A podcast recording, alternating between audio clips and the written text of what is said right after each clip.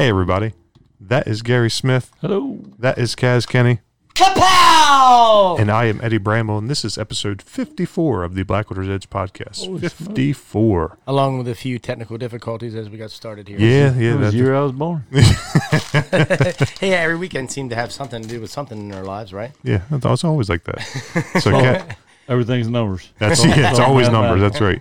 Kaz wants to start us off with this week's fishing report. So it, it's pretty cut and dry. You know, it's pretty much been snakeheads, snakeheads, snakeheads. Few bass here, a few bass there. Um, some crappie, I heard. Uh, you know, you got the migratory white perch in here right now, so a lot of people are catching some pretty decent perch. You know, I've heard of a few 12 and 13 inchers. I've seen some pictures. So, uh, you know, we're seeing a few perch here coming in. Uh, if you know where to find hickory shad and things like that, you might find a few of them around. Uh, a lot of the gar are starting to show up in some areas. Uh, so if you're a gar guy and you like them, um, you'll be able to find some of them around here real, real soon. Uh, I've seen several myself.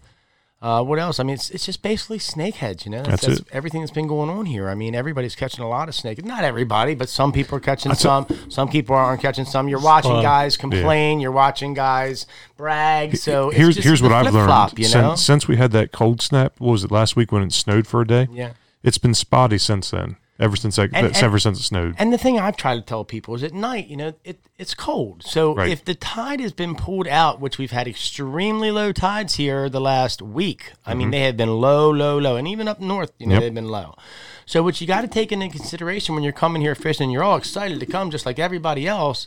It's all about timing. It's all about catching the change, the rollover in the water, I like to call it, in the afternoon. You know, when that cold water finally gets enough warmth to it that it excites the fish to go in a little bit of a feeding frenzy and do their thing. But you got to keep in mind that when the water's out and that mud is just laying there at 40, 39, 44 degrees all night long, just exposed, and that water that's 47 comes over that 39 degree water and put that average together you're back down at 43 degrees so Right. you've just totally shut the bite off you've you've you've got them not entertained anymore and they just want to get warm you know what i'm saying that's kind of how like i the look at it You know, it's it's exactly. desert. It That's gets- exactly right. When the sun's not shining on, it gets cold.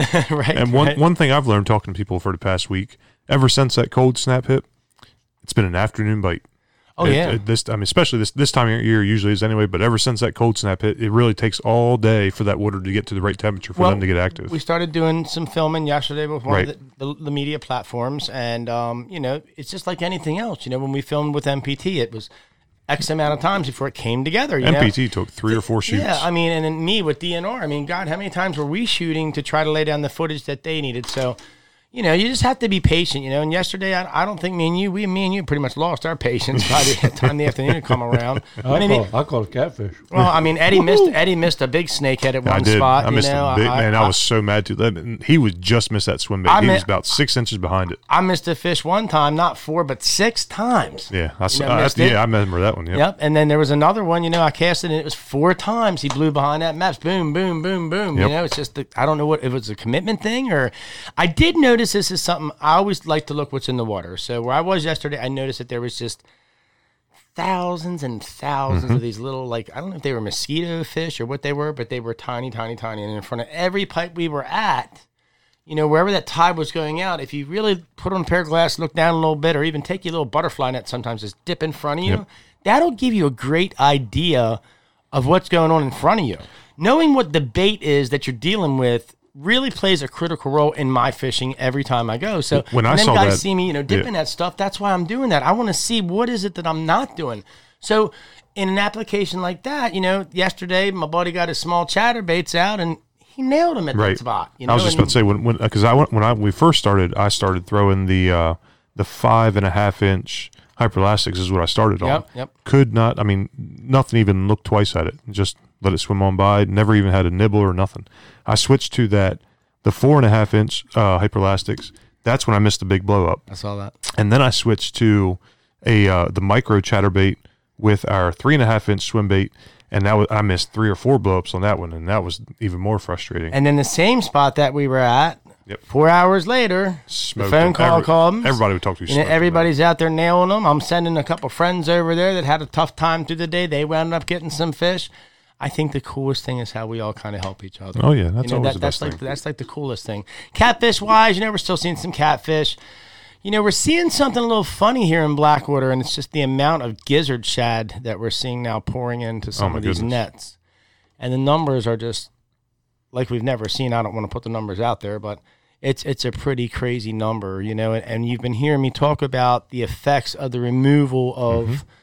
smaller pan- your fish, this, panfish. this panfish, just any kind of fish. When you we start removing things from from that circle that are responsible for predating on that particular species, these are the effects that you're going to see. You're going to see explosions in shad. You're going to be explosions in the carp. You're going to see explosions in those kind of fish. I think it's interesting that there's they've caught a few uh, snakeheads this year with carp in them. Yes. I've seen that before. yep. Yeah, Mhm. yeah, we had it's we. I mean, we we we knew the black salties worked, and we even had a video I think that Cornflower did last year, the year before, where he cut one open, and it was actually a black salty that Yes, you I- would it buy was- think at, it was the, two at years the ago. pet store, and that thing was like this big. It was like a three pound fish, and then we had that carp last week with Justin that was eighteen inches and a thirty two inch fish. Pantry's getting dry, man. Yeah, you man. get what's left. Yeah, That's man, right. I, we might have to start a food feeding program here to keep things going. You know, maybe we can start like a like a snakehead homeless shelter for these guys that run out of food or something. I got a I perfect think they're doing shelter just for fine. them. so Yeah, I wouldn't sweat it.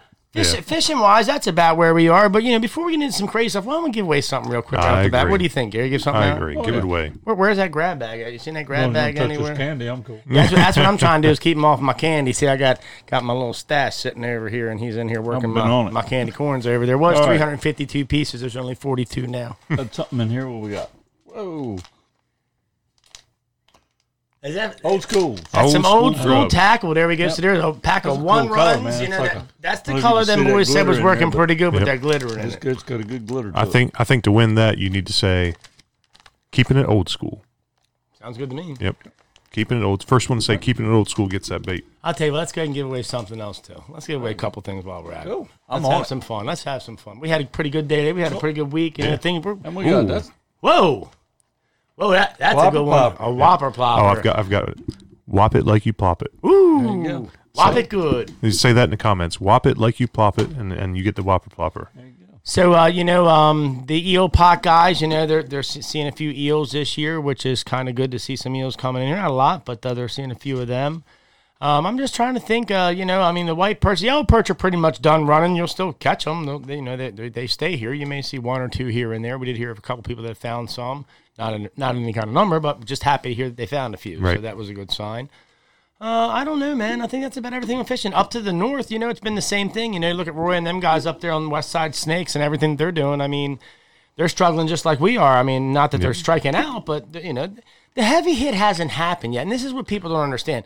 You know, everybody sees these massive pictures on Facebook today, and then they're gone for four days, and then they see them again for a couple days, and they're gone for a few days. But the it's all water, about top weather. water isn't happening. It's all about weather right now. You know, some a lot of guys are, are hitting some top water, believe it or not, in Yeah, the but you gotta- afternoons. you You, know gotta what I mean? the They got to be in evening time, you know, and you got to know where them shallows are. But know, if you're coming here and you're thinking you're just going to fire up hundred fish right away, has anybody done? it? Yeah, I know a few people have caught over hundred in a day. We- I mean, all three of us do. Oh yeah. And um, you know, I mean, if you're looking for that day, you're gonna have to wait another two weeks, I think. You know, before that busts open. When before we get to the pairing stage, that everybody's just eating like piranhas. And even talking to the netters, you know, they're saying the same thing that we watched the snakeheads kind of pull back from where they were in these nets because the water got cold. So we moved the nets a little lower south. And you know where we found them? A little lower south in some deeper water. So, you know, I mean, I just hope that it doesn't uh, doesn't go right from cold to hot and then just Well, pair up right on Yeah, top. we- if- we've if had that can- before, you if, know? if we can get a, a, a decent line of spring weather, I think it's going to be on fire. And I'm and I'm hoping. Here's my hope: if we can get that good two weeks of, of a solid 75, 80 degrees, get that water temperature back up. Not just that, but But stay think above 50 what I mean. overnight, you know, not dip down below 50. You know? I, I think it's going to line up just perfect for that May first tournament. I think it is, dude. I think that, yeah, baby. I think we're gonna have a pretty good, uh, pretty good harvest down here for that baby. I'll tell you that because you I- just looking at nets and looking where we are with that, and seeing the first influx and then seeing the pull away, then seeing that that influx come back and we loaded hard, and then to see them pull back again with the cold weather.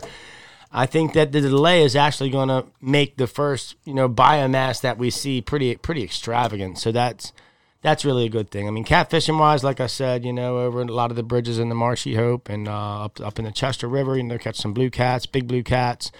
Um, up the bay, I've seen some pictures of some big bass being caught, you know, in the Susquehanna. I've seen a few pictures of some snakeheads being caught up there. But, you know, as soon as Bush Creek and all them places open up and it gets warm, it's going to be on like Donkey Kong. I can tell you That's that, it. you know. So I think before we get into our guest, why don't we give away two more? We give away two more prizes? Two prizes. more, yeah. Okay. All right, here we go. We got a pretty special guest today. Oh yeah, that's gonna be a fun one. Koozie. Oh, Ah, we wouldn't say can I Kaz. do that one? Yep. My koozie's empty. I love cheesesteaks, I man. love cheesesteaks. Say I love There you go. cheesesteaks, you get that koozie. Okay. One more. Old school again. Uh oh. Now that was the one that I liked right there. I Yep. think I gave Carl Ward a couple packs of them too. And really, that is kind of like the color of that Monster that, Mint. that shaddy, Mm-hmm. gray, white perchy, little bit of everything blend. You know what I mean? Monster Mint. I like that, Gary. There you Monster Mint. There So you go, what- what's- Brian. I want Monster Mint. There it is. So, so you, for the koozie is I love cheesesteaks, and for the the baits it's I love Monster Mint. I love Monster Mint. Yep. So there we We go. go for broke. Yeah, one more. Why not? Yeah, why not? Go at it. Another old school. Another pack of old school. Now these lures right here, again, these were one runs, and I did give some of these to some guys that were down to the south fishing down in Cape Charles and out on the tunnel. And I can tell you what, they caught some really, really nice trout on them things. So that was good to see those pictures. Thank you. Already. What do they got to say for that one? I love trout. I love trout.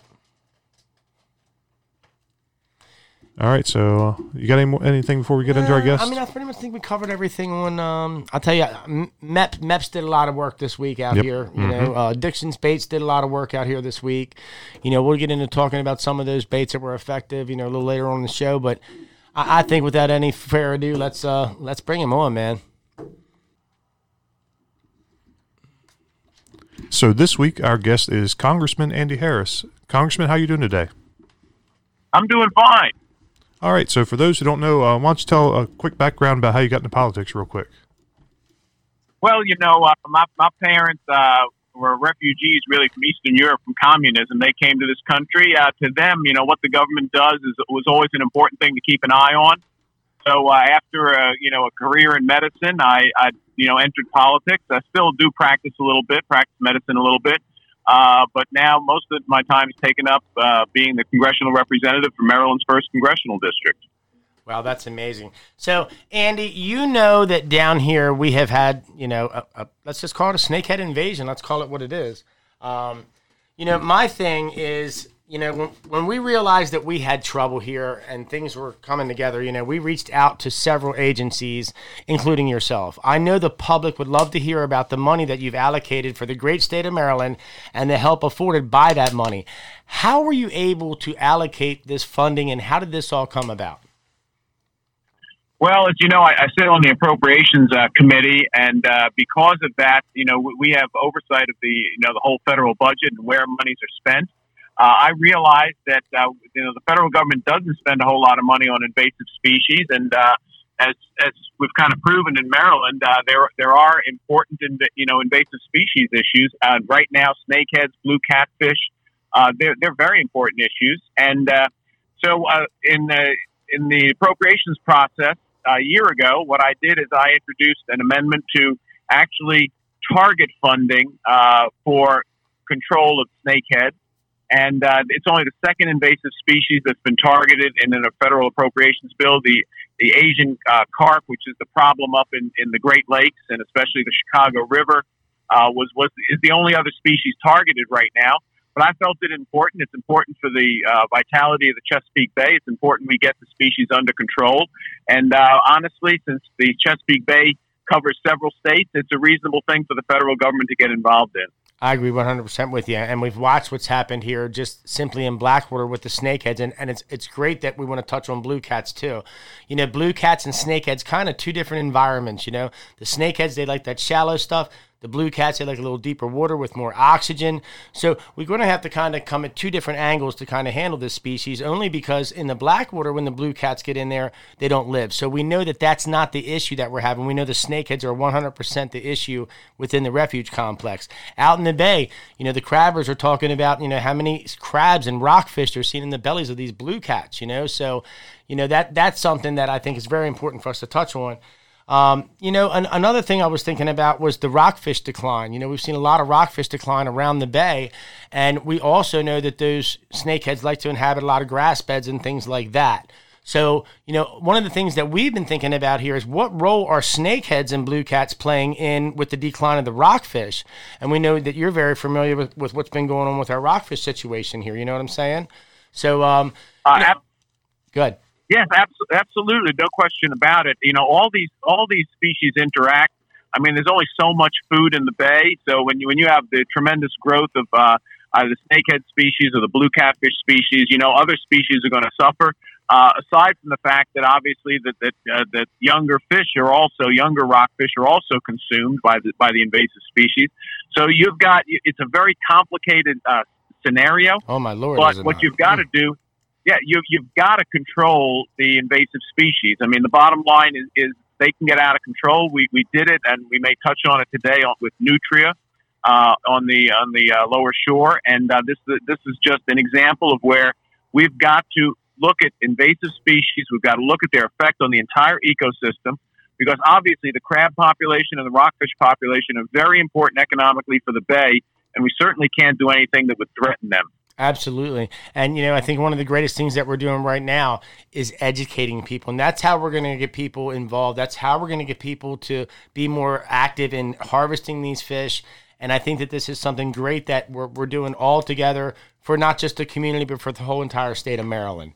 You know, uh, one of the things I wanted to ask you about, and I know we all feel funny about masks and things like that, but we just recently heard about some mask mandates, and we understand that they may possibly be asking us to wear them on the workboat. What have you heard as far as the mask mandate goes here in Maryland for these people that are working on the water? Have you heard anything about that? Well, yeah. So the origin of this of this mandate was the executive order that President Biden signed. I think it was on his first or second day in office that required masks on all federal transportation. So if you go to the airport, you have to wear a mask. Uh, but what got caught up in it is that uh, that the commercial fishermen hold federal licenses. They are, they are determined to be part of this federal, you know, transport transportation system in some way, and therefore we found out that the Coast Guard was actually uh, potentially tasked with uh, with enforcing the mask mandate uh, on commercial fishing boats, and we thought this is very unusual. You know, this is outdoors. I mean, the science pretty clear. Yeah, the science pretty clearly shows you don't get COVID outdoors.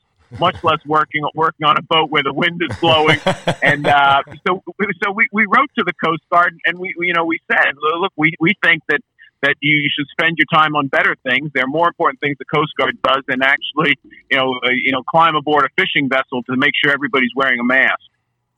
That, that, that, that, that seems like that's, that's a lot of extra work if I'm thinking the way you might be thinking. You know what I'm saying? So, so has the Coast Guard responded to that to, to that letter yet?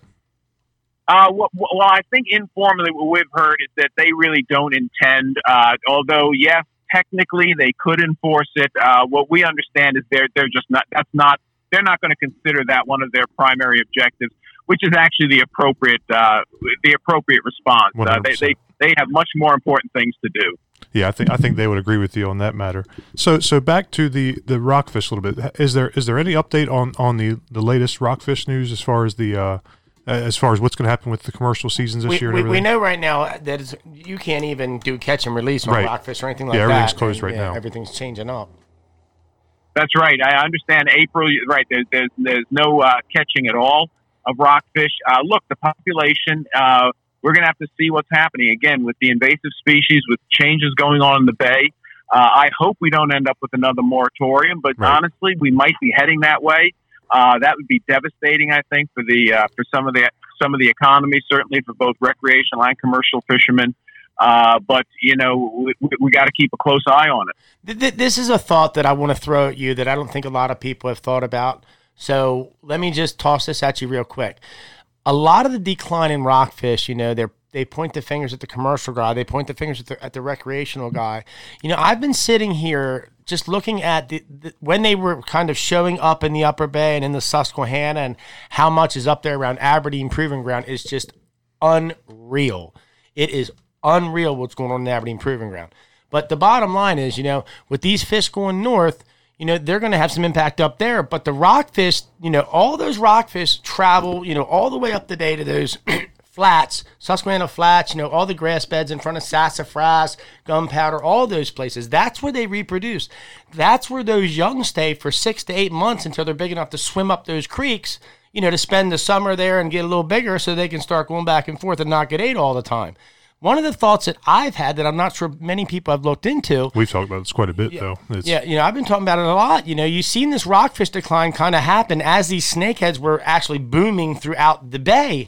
So my question has been. I think that we need to take a look at these grass beds and see what's going on because if you look at the shape of a snakehead versus a largemouth bass, one of these things that snakeheads are great at is rooting like a pig through stuff.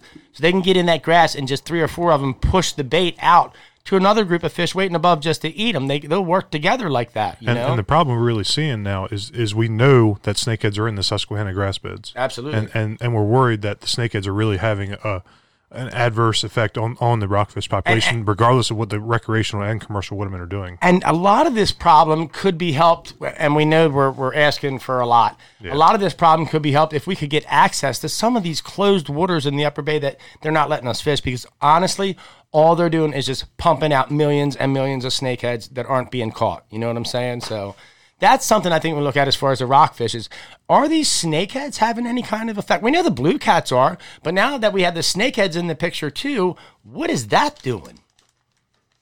Yeah, we, we, we have a lot to learn because, again, snakeheads are new to the Chesapeake Bay. They've, look, they've been around Maryland now, I guess, for about 15 years. Yeah, I, I, was on the first study in Crofton, believe it or not. Yeah, that's right. That's where they started. I was in the state senate on the committee that yep. uh, heard the first testimony about them. Uh, you know, but but we're but they're relatively new to the bay itself, and we're going to have to learn a lot because if we don't understand exactly those kind of interactions, like you're saying, you know, in the grass beds, out in other parts of the bay, out in uh, again more shallow waters, we have to understand what the interaction is uh, because we can't afford to threaten the rockfish population. And it's not just that; it's deeper. It's ducks. It's things like that, wood ducks. You know, things like that. So I mean, it, it's so much deeper than the surface, and that's where we've got to start as a community looking at what what this domino effect really is from the top down to the bottom. You know, and I want you to know I appreciate my time talking to you. I'm going to give you over to Eddie. Eddie, continue, Mr. Congressman Harris, and. Uh, Thank you very much for your time today. So, so shifting okay. gears, shifting gears. Uh, so what are some areas where, uh, some other areas where, where, where we're getting involved at the federal level to, to help help the the su- sustain the environment here on the Eastern Shore? Well, we're going to get uh, one thing we we we are uh, doing is we've controlled uh, nutria. Yep. Again, I touched on it before. Another invasive species. It was devastating the Blackwater Refuge because nutria you know, eat the roots of the uh, of the plants in the swamps, and uh, uh, large areas were being uh, were being destroyed in the Blackwater. But you know, with a successful effort, it's lasted about 12 years. Uh, with a successful effort, we have eliminated them in Maryland. Uh, they do now; they're showing up in Virginia apparently, but we're going to help them uh, eliminate them there. Uh, but we, we do have to do that because that's all part of the ecosystem. Everything that's uh, you know everything that's done with that. Uh, the other thing that, that we, we touched on briefly are, you know, the, the migratory birds, uh, both geese and ducks. Uh, you know, the, I know a lot of people are disappointed that we have, uh, you know, the, the one goose limit in Maryland, uh, one a day limit. But, uh, you know, the, the reason is that, that we have a whole lot more hunters. I mean, this is one of the most famous places for goose hunting on the, on the East Coast. And because of that, the pressure is pretty high on these flocks. So I'm not sure, again, until the populations uh, begin to increase, I'm not sure that we're going to uh, be able to change that limit, uh, which puts us at a little disadvantage to our surrounding states where the, you know, the bag limit is two. But, uh, you know, again, we, we have to watch that population pretty carefully. So uh, the you, mallard. Do you expect yeah. anything to, to, to maybe the, is there any expe- expectation that that populate that we could have a moratorium on geese anytime soon? Is, is, is that declining even further? No, I don't. I don't think it's going to be a moratorium. I, th- I think that what we'd see before we had a moratorium in Maryland, we would have a bag limit decrease in the surrounding states, and uh, we're not even hearing that that's going to happen. But but I don't think we're going to go back to the to the two uh, the, the two uh, goose bag limits and uh, you know soon. But uh, but you know we have again we just have to watch the populations of all these uh, whether whether it's the fish whether it's the birds. We just got to watch these populations carefully. The uh, mallard duck, the mallards, uh, we know that the uh, Atlantic population has been steadily declining over two, over, over two decades. Uh, so those harvest numbers uh, were cut as well. Uh, but we think that that that might be a little more serious because than the geese problem. The geese problem was from a from a bad season, a bad nesting season a couple of years back but the uh, mallard duck population is a steady decline. So that that's actually a little more worrisome. I think we're going to recover the geese population at some point. Uh, the mallard ducks, uh, we're going to have we're going to have to watch very carefully. And, and like like Kaz was saying earlier, uh, in the local area here in the, in the Blackwater anyway, that's a big part of that has been the snakeheads. I mean, we. I don't know if you know or not, but here at the store we sell uh, duck lures for, for snakeheads, and, and they're a big hit. I mean, if you if you take them into the area where there are wood duck boxes, you can catch them all yeah, day we, long in the summertime. We, we, we tell folks here all the time, you know, that uh, that that you know if you're fishing and you're out in Blackwater and you see a wood duck box, you see something like that, make sure you make a couple casts around it because they're they're smart enough. They've learned over time that the weirdest thing about these fish is the memory that they have. You know, and and they know that these duck boxes, there's going to be something. There's going to be ducks coming out of it, maybe a snake, uh, uh, uh, something else, some little bird. You never know right. what's in there. A mouse. You know, they know it's a good place to find a piece of food. So, and we've got plenty of gut content pictures of you know uh, feet webbing in the stomachs, Feathers. you know, the bodies, you know, and things like that. I've talked to several of the guys here that raise ducks, and you know, their biggest thing is they they're having problems raising ducks because the ducks won't get in the water once they've been bit three or four times on their leg. And it's not so much that they're dying because the snakeheads are eating them; they're dying because the snakeheads are causing infection in their feet. And when they get back in the water after it's cleared up and they get bit again, they're like, "I'm not getting the water anymore." Now the foxes and coons and everybody's picking up all these ducks that they're trying to raise. You know, so the, the, again what people aren't seeing is the domino effect in this picture, you know? That's absolutely right. And there's no question it's affecting the duck population. Uh, no question at all. and, and like you say, because we know what the stomach contents are uh, on the snakehead, we know that, that uh, they, they like ducks. And muskrat. I mean, that's the thing. I've had muskrat guys here come to me like, "Kaz, what's going on with muskrats? You know, the muskrats they're not they're not on the banks. I'm not getting them." And you know, we've got plenty of pictures of muskrats in their stomach. You know, so if they're not afraid to eat a two pound or three pound meal, and that's what I think folks don't understand is that we've introduced a new predator to the circulation that's three times the size of what our previous non-native resident or whatever you want to call a largemouth bass is. You know, you got fish that are only averaging you know, two or three pounds. You know, most places when they when on an average, where when snakeheads are rooted in, you got you got them averaging eight to ten pounds. You, right. you have totally re- re- replaced that predator with a predator that eats three times the amount of food that a bass ever ate. Like I said, that that this whole domino thing, people aren't looking at. You know, it's it's crazy, and we've got to yeah. tell people. You're, you're absolutely right. There's no question about it. Uh, this is a different uh, predator from other predators. Uh, because of the the wide variety that they eat. They eat larger things. I mean, it's uh, yeah. it's very serious. And again, that's why I was glad to be able to have it designated. It's li- literally only the second invasive species in the country that has targeted funding. Yeah, it's fantastic. I, I, know, Congressman, you were talking about the Asian carp a while ago, and, and snakeheads are very much like them. The Nutria program, I mean, look how long it's taken to eradicate them. I think the last one uh, identified in Maryland was May 7th, 2016. So it's a pretty good shot that they're pretty much eradicated from Maryland. But the Asian carp, not so easy. You know, they can they can travel, they they move, people move them. And people didn't go out and catch snakeheads and, and transport them to different places. Uh, they weren't uh, transported by birds and turtles and whatever else that moves in the water. Into Pennsylvania, anyway. so, so the the, yeah, that, that, the nutrients right. a lot and, easier to, to get some kind of control over it. Now, I don't know in the, in the future what's going to happen with, with this, but it's it's going to be a very difficult road to do with the snakeheads. Uh, if we can switch I, a little bit. Um, how about CWC or CWD? I'm sorry, chronic waste disorder.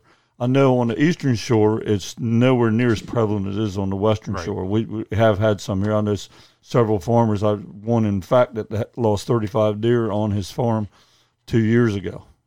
Uh, I haven't heard any numbers near that, and you know, for the most part on the eastern shore, but on the western shore, it's done. It's been drastic in some places. Is there any news on that, or, or funding for for studies on it? Well, we, we do know that uh, in really out in Western Maryland, not even Central Maryland as many, but in Western Maryland, it, it is a major problem. We know that. Uh, there is federal funding for the research of and for you know for mitigation of the disease, and uh, you know the Maryland Department of Natural Resources does receive some of those dollars uh, for their work as well. Uh, we're trying to keep an eye on things because again, it's it's rare on the Eastern Shore. In fact, I'm not. I get maybe it's appeared, maybe it hasn't yet, but we're going to keep our eye on that because we have to make sure that uh, that uh, we deal with this disease before it spreads, and and we have to understand more about the disease. We have to understand more about uh, the dangers, how to control it. Uh, thank goodness for now, it's not on the Eastern Shore, but you know it's only a matter of time. If it's right. in Western Maryland, it will get here eventually.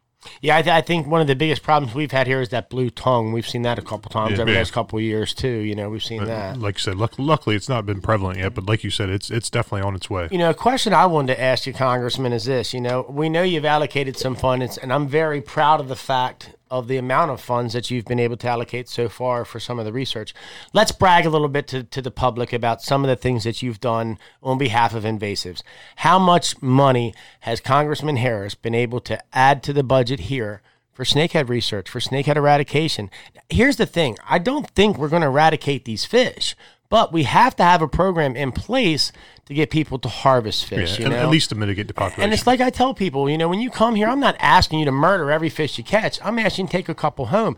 And the biggest thing that we've seen there, even talking with the netters that I work with and things like that, already this year we have caught double the numbers that we saw last year this early on. So, what is coming forward this year, I think, is going to be just another doubling of the mass. The other thing is, eight out of 10 snakeheads that we're catching here are females. Why is that? We need to figure out why. You know, why do we have so much reproduction going on? You know, it's just it, it, to watch it keep going. My, my point is this: you know, we've been bringing the people here, we've been catching fish, and I'm talking thousands of pounds a weekend with no problem with all these people coming here and fishing, and we're still not making progress. That's what has us scared to death, and that's why we're scared to death for the rest of the state, being that we're not even there. Like I grew up on the Bush River, and what I've watched happen up there in simply three years is just it, it, it breaks my heart. You know. So, I mean, we know these fish are growing. What's going to happen in these other areas? We don't see yet. And all these guys that say, oh, we're not having a problem, it's too early for you to say we're not having a problem. So, how much how much funding have you been able to get together to help this cause? Let, let, let, let the public know how hard you're working. Sure. So, so in actual dollars, the dollar amount that we that we had in the budget is two hundred fifty thousand dollars. But more important than the dollar amount is that it's on the federal radar now. So again, this is that's an indication. Again, only Amen. the second invasive species named in the United States. You know, in an appropriations bill, this puts it uh, again on the on the uh, Fish and Wildlife Service. This puts it on their radar screen. This makes it something important. It, it, it facilitated, for instance, a meeting uh, among uh, to uh, an annual meeting for you know Maryland, Virginia, Delaware, uh, you know, the again Fish and Wildlife Service, a meeting every year that, that where people get together to compare notes on it because we've got to learn a lot about it. And again, even above and beyond the targeted specific dollar amount, this this means that this is this is something that's important. It's a multi-state effort. Again, that's where because look, I'm a person who believes the federal government doesn't have to get involved in everything. In fact, I, I believe they should get involved in less than they are. But in this issue, it's a multi-state issue. And, and, this affects multiple states. So it makes sense for the federal government right. to come in and, and, kind of shepherd the resources, make sure that, uh, that, that we're doing the right research, that we're that we're studying the fish. We're, we're again we're looking at where it is within the Chesapeake Bay, and and as we know, even areas outside the Chesapeake Bay now. Uh, so we have to. It, it, it was a very important start, and I was you know glad to be a part of it. Well, you know, I always everybody always asks me, "Do I have one more hmm. before we go?" And Eddie looked over and said, "Do you have any more one mores?" I said, "I certainly do." So, I just want to say thank you. I want to say thank you from everybody here on the Eastern Shore and from the state of Maryland for everything that you're doing. The one thing that the watermen here on the Eastern Shore asked me to ask you is that you support them, and I told them you absolutely do. So let these boys here on the Eastern Shore know that you're here for them. You're not here to fight them. Oh no, absolutely. In fact, uh, we didn't we didn't touch on one of the other native species, the oysters, but mm-hmm. uh, obviously the you know the oyster population is important to support, and I know that uh, that the uh, you know the federal and state uh, agencies sometimes are at uh, loggerheads with the watermen uh, because you know again, the, and I'll put in air quotes here, the scientists uh, have one belief on how how we can best in, improve our oyster population, and and the people who are actually involved on a day to day basis, who are out there on the water, seeing what what these efforts do and whether it's successful or not, the watermen sometimes their their opinions disregarded. So we have to bring these watermen opinions uh, because again, they're the people. Their livelihood depends upon oysters being plentiful. So they have a really vested interest in making sure that the oyster population recovers. We should pay much more attention to what they th- think and what they say and what their opinion is than I think otherwise some of the federal and state agencies would do. So I'm, I'm, you know, I'm, I feel part of my role is to bring their voice into the discussion because Amen. otherwise eh, they're just not you know they won't be listened to right you know our, our biggest thing here was raising our voice our biggest here was asking for support you know and i want to say like again thank you for all the support you've given us. Mm-hmm. thank you for listening to us. Thank you for getting the attention that we needed here. And uh, I, I really wish that people around the state were more vocal like we have been here about what we've seen instead of trying to protect an area or protect a fish. That's right. Congressman, we don't want to take up any more well, of your time, but but well, like, like he like he said, uh, thank you very much. And if there's anything we can do to help you in Washington to to raise raise more awareness for for invasive species or anything else, you definitely let us know, and we'll definitely give you a hand there. I can promise you, we're going to raise awareness, we're going to educate the public, and we're going to help build a better angler for the state of Maryland. Absolutely, no thanks, and thank you. I'll take you up on that offer, and uh, I want to thank you for inviting me on the podcast. Yes, sir. It was great having you. Yes, sir. Thank you very much. Thank you. Thanks Have a great day. Is he off? All good. All that right. was good stuff. Everybody. That was great stuff. I'll tell you what, man. I, I, I, what an honor for us. Fantastic. You know I mean, I mean, what an honor for our community. What an honor for the state of Maryland. Yeah, he does a great mean? job. It's not just here; it's everywhere. That man works pretty hard with everything he's doing, and uh, you know, I'm grateful for. So for all you out there that that got to listen to Mr. Harris, I hope that you enjoyed that. Uh, we're going to move on to some things here yep. uh, past that. So if you have any questions that you want to ask or anything like that, you know, be be be, be happy to help in any way that we can. Uh, just a heads up, uh, the Whopper Popper, uh, Brad Drotar, um, the old school, the darker grub, Jeremy Delanoy, and he also won the mint grub. Oh. And then Monster Mint. Double down, double down, baby. And then B Canada won the uh, the trout grub, and she also won the koozie. Hey man, we got some double winners cool. this week. That's some double cool. whammies, yeah. So you know, I, I, guess we should really let Gary kind of give him an, a that a boy for the work that he's done here, yeah, trying sure. to help get us this uh, snakeheadclub.com. He deserves that. Yep. And uh, Gary, why don't you tell a little bit about the venue that you helped us to acquire, so that well, we can get this Snakehead Club going in May? We're, we're blessed to have a good location right in Cambridge. It's if you can't if you can find Cambridge, you can find a location. That's right. it's the uh, it's the American Legion.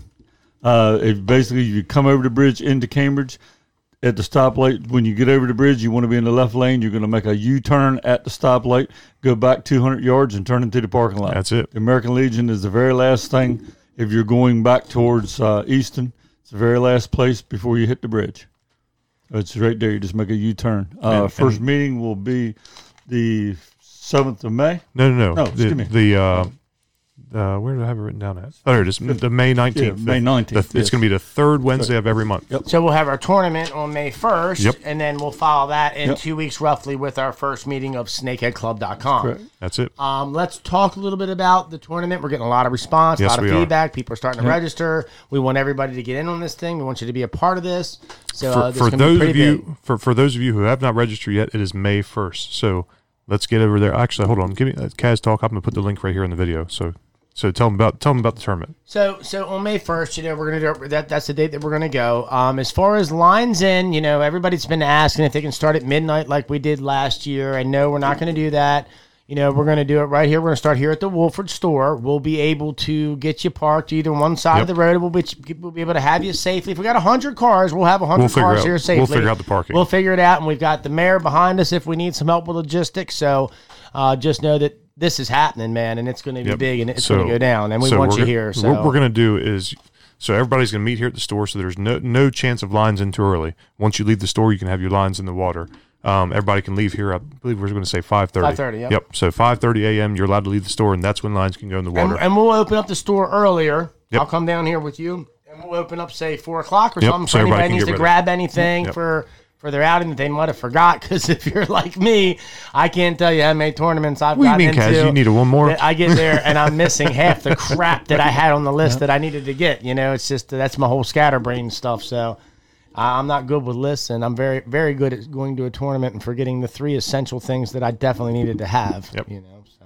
So, but yeah, so May first, guys. I just put the link in in the uh, in the comments. If you don't, if you missed it, mm, excuse me, if you missed it, um, there's also a link in the description of the video. Um, for those of you guys listening to just the audio on our podcast sites, uh, it'll be in the description for for the uh, podcast uh, episode. Um, it'll be all. I mean, we've got it all over the place. If you can't find it now, I don't. I don't know how to help you. but but all, all, your tickets. So we're not doing tickets in the store this year. All all your registration is done online. So make sure you register online. You pay pay your entry fees all, all online. Everything's right on there, and that that's how you're going to get into the tournament this year. And and you know everybody's been asking about weigh-ins, weigh-ins, weigh-ins. Your fish may not be brought to the weigh-in alive. Your fish no, may not be brought to the lay, weigh-in half alive. Your fish must be. We, we need to know that your fish is killed. You your fish couple, needs to be dispatched. We had a couple times last year with just new people that yeah, weren't from here. It wasn't it legitimate mistakes. You know, they weren't from here. They were from out of town visiting their family yeah, and, new, wanted, new and, wanted, and, and, wanted to enter a tournament because their family lived here and they saw it on the store. Yep. You know, and unfortunately, we had to disqualify them from the tournament because yep. you can't show up here with a bunch of live snakeheads. It doesn't look good. Right. We will have DNR on hand like we have before, gut sampling, doing gut sampling and things like that. We're also going to have a program here for you folks uh, that we're trying to work out with somebody else. And Gary, you might want to touch on that a little bit with Toby. You know, donating some of the fish that you catch, right. and we're going to donate that donate that to a local homeless shelter. Okay, so it's also a good way for you as an angler to give back mm-hmm. uh, to, to, to what to what we're asking for help for. You know what I mean? So, uh, Gary, I mean, maybe touch on that a little bit. You know, they're they're, they're going to bring the they can donate their whole fish, and we'll take it from there. We'll deliver them there, and this was all. You know, Gary kind of had his fingers in on this too. So, uh, again, Mr. Thanks, Mr. Gary. Toby Mr. Toby Fry, who's also uh, with Coastal Conservancy, uh, has got made contact with with a homeless shelter, I believe in Salisbury, yeah, and and they're looking for basically fish for for to feed the homeless with. And uh, I, th- I think we're going to be able to accommodate them, but we'll probably at the first meeting, we'll uh, club meeting, we'll also have some more about that. Yeah, we'll talk. Absolutely. We'll, we'll talk and, to everybody about it. I guess while, while, we're talking about it, at the club meeting, uh, we're going to have probably seating for about seventy people, no right. more, because of COVID restrictions. And so, what we're going to do? You need to be a member. Yep. So, so we're, we're Eddie's, Eddie's working on it. He'll tell you about it. for the seating arrangements it's first come first serve for so once we get it, once we get past 70 members before the first meeting then everybody after that will have to watch online unless, unless somebody and, says they're not going to be able to make the meeting. And this is where it, we have the value for those that right. can't make it. That's why we set it up this way. You know, we got guys that are asking about this club that are in Asia. You know, how can they be part of the club? How can they right. watch him? Well, you join the club. They get and, the door pass for longest travel. That's right. That's right. But I mean, I'm just saying, we, we're going to have people from everywhere that want to yep. see this because as the snakeheads grow and they spread, I mean, this is big hype. You know what I mean? That's right. And and we've been in this business for a little bit. You know, I think a couple minutes anyway. And I think that uh, we'll be happy to help anybody that needs any help. You know, as far as getting registered and stuff like that. Now, another thing I want to mention too, Eddie, before I forget, we talked about the tournaments and how you could sign up for for tournaments and you can get yourself right. free entry into the Snakehead Club. That's right. So so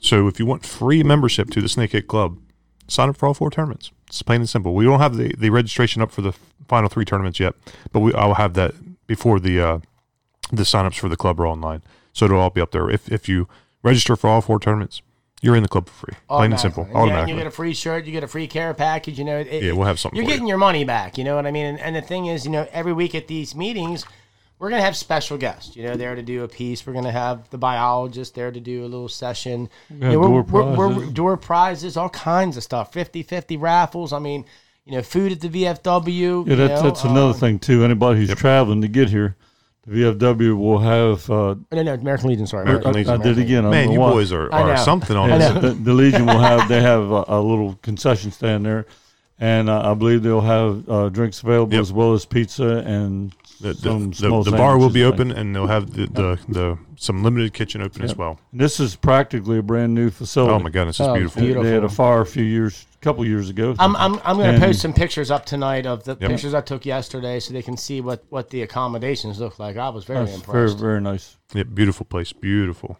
So, um, and if you're a Legion member yep. and you've never been there, like I say, it's a brand new facility when you come over the bridge, make a U turn and come back. That's right. It's, it's definitely worth going in and looking at. Got a beautiful view. You sit sit and have a drink and, and look at the water. It's just you're right on nice. the Choptank River, yep. looking yep. out there watching people reel them in off the Choptank River fishing pier, right? you got one or two more giveaways? One or two more? Yeah, I think we got some other stuff in here to give away. Let me see. Yeah. What, anything in there, Gary? Take a oh, look yeah, at anything in that bag. I don't know if there's anything in that thing or not. Oh, now, oh I got well, I got Kaz's wallet. Hold on. That thing be floating in midair. Oh boy, yeah, look at that! About these things. Oh man. man, what is that? These oh, that's the school. new three and a half inch yeah, Snakehead Destroyer. Snakehead Destroyer. I'll tell you it. what, they are rocking on them too. They are. They are. I mean, it, it, you know, yesterday I had a chance to sit down with Donna down there. I don't know if you saw that, but she yep. saw us. We were stepping out the door and said, "Hey," and I came back in, sat down with them, and uh, you know, I showed them how to rig up the swim bait and how to. Yep how you know how to do it, and uh, and so, these are only available at Wolford Store. No, they're available at Anglers now oh, as well. Anglers, Anglers yep, now, Anglers yeah. So, oh now. yeah, I forgot about yep. that. Yeah, so um, so this was th- th- this was pretty impressive. You know, we got up to Anglers. You know, we did an open house, and uh, we were just we want to say thank you for everybody came out. For you sure, know, yeah, yeah, Thank everybody, and everybody came out there that was buying them, and uh, uh, here here's where we are with it. We only have a few packs left, and we're waiting on a new order to come in. So. What do they have to say to win the bait? Snakehead destroyers with three exclamation points. Snakehead destroyers. There you go. With three exclamation With three points. exclamation points. Got to have Did three. last one be done? What else we got? We got anything else? in there? the bag? give the bag away, man. I don't need no bag. There it is. There you go. Nice bag. Look, Courtesy of Maryland Waterways Foundation. Let's talk a little bit about that. August the 14th, up in the Bush yep. River, the Maryland Bass Federation Nation, the Maryland Waterways Foundation, SnakeheadLife.com, Blackwater's Edge, the Bait Boys, we are all going to be up there to help promote this tournament August the 14th at a Flying Point Marina or yep. Flying Point Park. And then Roy Boyd, our good friend, he is going to handle Mariner Point Park for kayaks. For kayak division, two yep. separate sides of that thing and big, big money. Big, big? Big, big. so what do they got to say for the bag? Big, big. That's it. Big, big. Big, big. Big, big gets you the big, bag, big. guys. So that's pretty cut and dry, right? um, so just to touch on that a little bit, yeah, that's gonna be a pretty big tournament up there. So you want to yep. start reaching out to Scott Sewell, you know, reach out to Roy Boyd, reach out to the Maryland Waterways, reach out to the Maryland Bass Federation. Let them know you care, let them know you're interested, let them know you want to help, and come on up there and catch some fish. I heard Scott saw a snakehead big as a car and didn't realize it was a car. Uh, I, I, did, I, did, hear about that. So for those of you, this is this is a good story. We're going to share that real quick. So Scott Saint came down last week. We hung out, showed him some snakeheads. You know, gave the Maryland Waterways a little bit of education on things and what to look out for up there. And, uh, you know, we were talking about the new LiveScope, you know, the fish finder, and uh, Scott Sewell said, Yeah, man, we found two cars, man, submerged in the middle river or wherever it was. He says, and we sure as hell went around three or four times, and they were definitely cars. So we called the police, and they're going to come get them. They sent divers out, but there were no bodies in it. But we did see today uh, one of those vehicles on a rollback getting pulled out to look, looked like a Chrysler 300 to me, and looked like it should have a lot of barnacles on it. So it'd been down there for a hot minute. Had a nice yeah. had a nice barnacle paint job. If you might have noticed, had spinners on the headlights. Yeah, Gary said he said, "Hey man, that must be chrome tires. Look how shiny them things are. Now they're still shiny see, as can be, man. Yeah, the car's all cruddy in the picture, but you can still see the chrome band on the wheel." oh um, my um, god! Um, before I forget, uh, this week's Mepps Angler Spotlight of the Week it goes to Frank Cherix. He caught this, and he didn't. I wish he got he'd have got the weight on this. I saw this post. I, saw I, I said, I said, man, that is yeah. definitely the Angler uh, Spotlight of the That's Week right there. right there. But that that is definitely a dragon. I wish he'd have got the nice official job, weight Frankie. on. It. But he caught this one on a Mepps. So yep. yep so that was that was a nice it, catch. If you go through the the page this week, you'll see quite a few. Uh, picks in there with Mepps catches, you know, and use the hashtag MEPPS catch when you post that, and then what I'll do is I'll work with my folks over at Mepps, and we'll get you over there, and we'll get you on their page. We're we're not saying that if you use a Mepps, you've got a higher chance of being in the English spotlight of the week. But the Mepps Angler Spotlight yeah, of the Week. But we're just saying there there may be some connection there. And and you may very well get an opportunity to be spotlighted on the Mepps Facebook That's page right. itself and their social media platforms.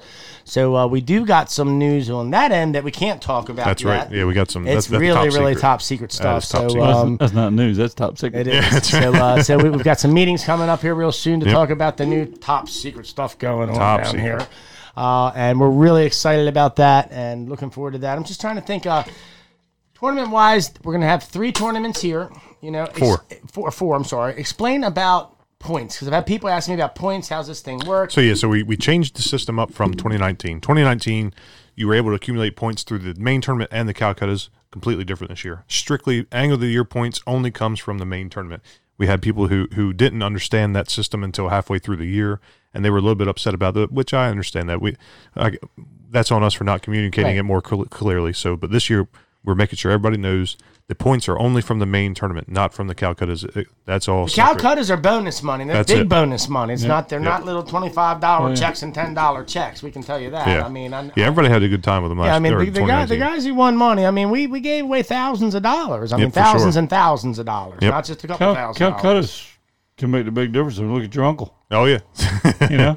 yeah, when uh, my uncle he he won the the Frankie right. Yeah, Frank. He won the, the tuna for uh in, in the White Marlin Open and he was not in the Calcuttas, and that was the difference between.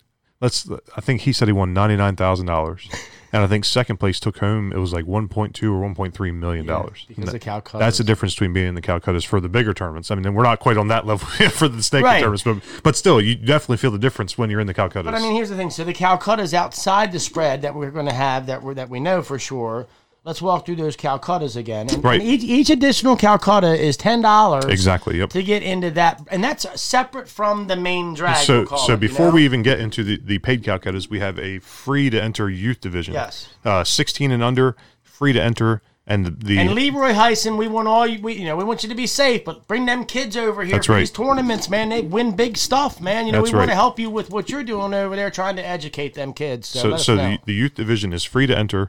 16 and under, and the single heaviest snakehead wins the prize. There's no so for the main tournaments, the top five get all get prizes in the main tournament. The Calcuttas and the youth division, it's only the, the top winner for each one. repeat that again. We're paying out on the top five places, not three. That's right. The top so five. People know, and and last one through year, five right. win prizes. One through five win prizes, and then the Calcuttas only the top winner. The, only the first place gets prizes in the Calcuttas and the youth division. So the youth division is free to enter, 16 and under. Um, you just bring your fish in, we'll, we'll weigh it, and then we've got you on there. The Calcuttas, you sign up when you register online. You also register for the Calcuttas. They are ten additional dollars each, and so if you get into everything for the tournament, it's going to cost you ninety dollars. So, so the five the five Calcuttas outside we have. Oh, I'm sorry. Yeah, yeah. So we have we have the the the heaviest fish of the tournament. We have the longest. Now that goes for the whole year. No, no, no. So we got one. Hold on, I, I got. Okay. I'll get to that. So we, we got the the heaviest fish of the tournament. We have the longest fish of the tournament. We have the most harvested with a minimum of eight inches in the tournament. So yeah, bring in every fish you harvest. What if you're in that Calcutta? Dip them with a net, hit them with a gig. As long as they're eight inches, you got a bucket right. full. Bring them in. The guy won last year had a half gallon bucket full of fish, and he had the most fish. So the main tournament is your your five heaviest fishes. Your, your fishes. Your hot, five heaviest fish. your five heaviest snakeheads is and it, and it's a, it's a total weight for the five heaviest. The Calcuttas are you have your single heaviest, your single longest, the most harvested over eight inches, and then your your heaviest for the entire year. So that's so okay. you have there's one Calcutta you have to enter the Calcutta for each tournament if you want to if you want to have your fish count for that Calcutta. So, for example, if if you are in that Calcutta for the first tournament, you get a good fish that let's say it's ten pounds, and you're you're you're, you're in in the running for for it. Let's say in the second tournament you don't get into the Calcutta, you catch a 12 pounder, we stick with your 10 pounder in for the longest of the year because you right. didn't enter that Calcutta for that tournament. So you got to make sure you enter into that one for each tournament for it to count for when you catch that fish. And if it's confusing and nobody understands, just simply just give us send, a call, us send us a message. Whatever, we will take. We'll we will. we will get, get you. Right yep, we will answer it as, as clearly as possible. And I, I think the cool thing is, you know, at the end of these, now now that we have the American Legion as a venue up there, I mean, now we'll be able to bring the banquet back at the end of the year. We'll be yes. able to have. Yep, that's know, that's we'll the plan. We haven't talked to them yet, but that, yeah. I wanted to talk to them once yeah. we got the, the club I'm sure established. that won't be a problem. You know, yeah. So so the plan is we're going to have instead of so in 2019 we had we had a, a winners dinner after each tournament. This year we're only going to do that one at the end of the year for all the winners, COVID permitting, uh, obviously. But that's that's kind of why we only wanted to do one dinner because we didn't know what COVID was going to do. So we, we're going to have one dinner at the end of all the tournaments to, to celebrate all the winners through through the year. Very good. Um, I mean, yep. this is pretty exciting stuff. I mean, we're, absolutely, we're doing it, man. You know, we we've been waiting a long time. We've been, you know, I I, I always second guess that in the beginning because I want everything right now, and I go go go go go. But I've learned through this, you know, probably a lot of patience, which is something I'm not real good with. You know, I don't believe plenty you. patience. Plenty, plenty patience. yeah, you've seen you guys see me lose my shit before. So, you know, it ain't pretty when it happens. But uh, I'm just trying to think. Is there anything else that we want to touch on? We touched on the tournaments, touched on the club. No one more for me. Um, we got any questions here we need to answer? Anybody or anything? No, I, I think everybody's just showing excitement. in- There's in the Mr. Aris chats. Matos. What's going on, Aris? We'll be talking to you here real soon. Um, I don't have any one more. You guys? No. Gary, any anyone more for you? No. That's it for me. So, So, uh, I so- think Kaz, you ought to leave us. Oh, you got you've got something to give away got something before to give we got a giveaway. right. So I got to That's get my right. Kapow button ready. That's right. That's right. You only need it one time though. One That's right. time because you know what? We weren't giving away a bunch of stuff for opening week. We were giving away a bushel of guaranteed Maryland crabs. So my good friend Galen Griffith. Now this guy, I can't tell you how many times I see him all the time sharing stuff, doing stuff, trying to help spread the word. So I didn't randomly just pick his name. The the name picker app pulled his name out of there. So. Galen, you get a free bushel of mixed Maryland crabs, and you can pick them up this weekend at some point if you'd like to. I'll make arrangements with you. Shoot me a message. I know you're over here on the Eastern Shore somewhere, uh, and it's probably more convenient to do that. So we'll get those crabs to you. So remember, on any any of the posts, you know, you, if you share any of the Blackwater's Edge posts, if you share any of the crab stand posts, share anything, you know, the bait boys. You know, believe it or not, the name picker app's going to pick up on some of that stuff for our Blackwater giveaways, which we're going to start doing down the road. You know, mm-hmm. you will have people that have been picked for drawings. You know, we'll do the giveaways and then we'll have some other stuff too. So, anyway, Galen, you get that free bushel of mixed Maryland crabs, and let's leave them with a little crabby jingle because, folks, it is time. I'm not sure if you looked on the Facebook page, but the boys are loaded. We loaded down with pots over the last couple of days. I sent a little video up with that on the crab stand page. So if you want to see it, go over there and check it out. But in the meantime, my crabs, they have three first names. It's heavy, full, and fat. My crabs, they have a fourth name. Absolutely mustard packed. I like heavy crabs. I don't like light crabs. If you ask me where they're from, they're 100% guaranteed Maryland number ones. At the crab stand, here's a fact I know for sure we're coming back. Kapow! Kapow! Kapow!